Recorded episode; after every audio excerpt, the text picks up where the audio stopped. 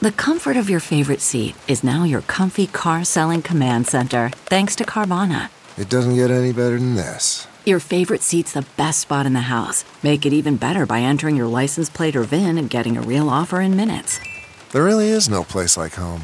And speaking of home, Carvana will pick up your car from yours after you finalize your offer. Visit Carvana.com or download the app and sell your car from your comfy place. This week in China's history, June 30th, 626. In the 7th century, a Chinese coup of Shakespearean proportions. Written by James Carter. Published in SupChina. Read for you by Kaiser Kuo.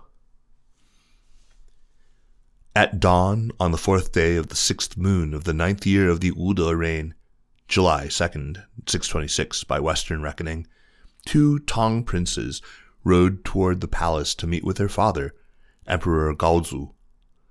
Rumors had been flying around the capital, Chang'an, accusing these two men of both personal and professional misconduct, and the emperor would get to the bottom of it.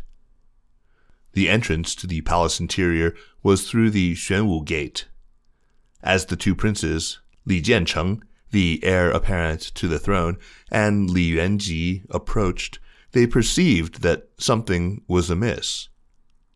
Troops loyal to and led by their brother Li Shimin were lying in ambush at the gate. Shimin had started rumors that his brothers had slept with their father's concubines as revenge for a series of plots and slights against him, and at this very moment the rivalry was coming to a head. In the account recorded by the Song historian Sima Guang and translated by UC Berkeley professor Woodbridge Bingham, the son of Yale historian Hiram Bingham, who is credited with rediscovering the Inca capital Machu Picchu, Jiancheng and Yuanji recognized the trap at the last moment and wheeled their horses to flee. Shimin killed the crown prince Jiancheng with an arrow as they fled.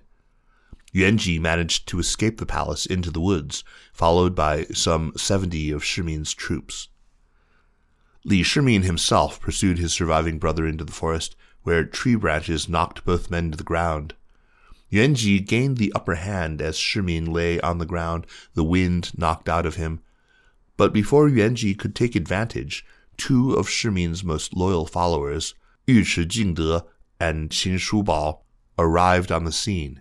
Yuanji fled on foot the short distance before Jing Jingde overtook and killed him. For their loyalty and protection, Yu Jingde and Qin Shubao, also known as Duke Zhongwu and Duke Zhuang, have been venerated ever since as door gods, protecting homes from evil spirits.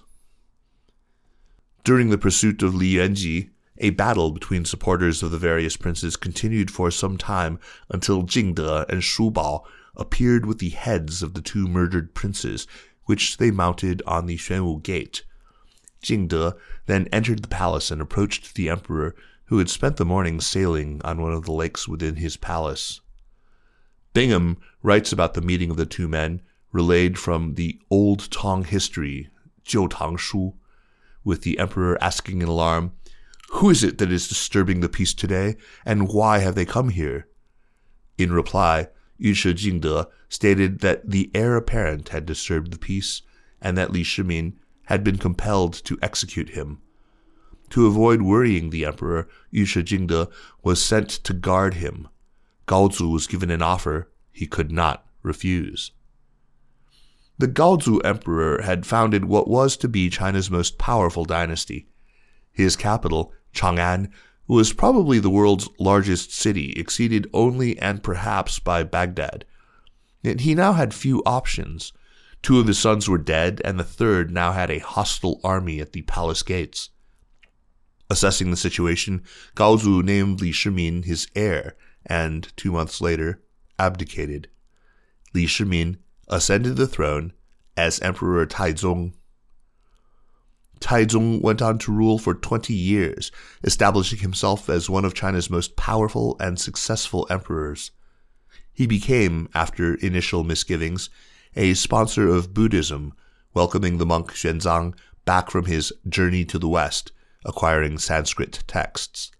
He expanded the empire far into Central Asia, and he oversaw the production of a legal code that had far reaching consequences, influencing Chinese legal thought and practice for centuries and shaping law codes in Vietnam, Korea, and Japan. Jack W. Chen, in his 2012 book, The Poetics of Sovereignty, points out the lengths to which Taizong went to cultivate an image of himself as a virtuous ruler, a task enthusiastically taken up by subsequent generations of historians. In some accounts, Taizong, rather than his father Gaozu, is the true founder of the Tang. To be clear, Li Shimin, Taizong, is not the only villain of this story. His brothers had conspired to murder their father as well. Antagonism among the brothers had persisted for years, and Li Jiancheng had influenced Gaozu against naming Li Shimin his heir despite evidence that he would have been the better choice. Yuan Ji had even resolved to murder Shimin, but had been stopped by the eldest brother, who instead gave Shimin an unruly horse in hopes that he would be thrown. When Jiancheng and Yuan Ji made their fateful trip to see the emperor on the morning of July 2nd, conspiracy against Shimin was almost certainly their goal. Nonetheless, it's hard not to think that Taizong's success was the fruit of a poisonous tree. Not only did Taizong murder two of his brothers, one by his own hand, and overthrow his father's reign, but earlier in life he manipulated his father into adultery against the Sui dynasty, compelling the rebellion that led to the creation of the Tang. The Shakespearean dimensions of Li Shimin's life defy belief, and at the very least they call into question the idea of a just and moral ruler who built his reign on fratricide, treachery, and manipulation. Some at the time had the same view. Historian Valerie Hansen points to a legend translated into English by Arthur Waley in Ballads and Stories of Dunhuang, in which Taizong is summoned before the king of the dead to account for his actions. In effect, Taizong's anti-filial actions are pardoned, in her overview of Chinese history, The Open Empire, Hansen suggests that though there were few checks on the emperor in this world, popular belief held that the dead could be tried in the courts of the afterlife. The story translated by Waley was written down less than a century after the Xuanwu Gate coup, suggesting that very quickly concerns were raised about the emperor's behavior. A moral exemplar whose morals were far from exemplary. This week, much of China's historical energy is focused on the centennial of the Communist Party. There, too, we see an origin myth rearranged to fit subsequent developments. The 1921 National Congress of the Communist Party of China was just part of a complex foundation staged, literally, if you visit the historical site in Xintiandi, to suggest that Mao Zedong, who was present but not central, led the party from its inception.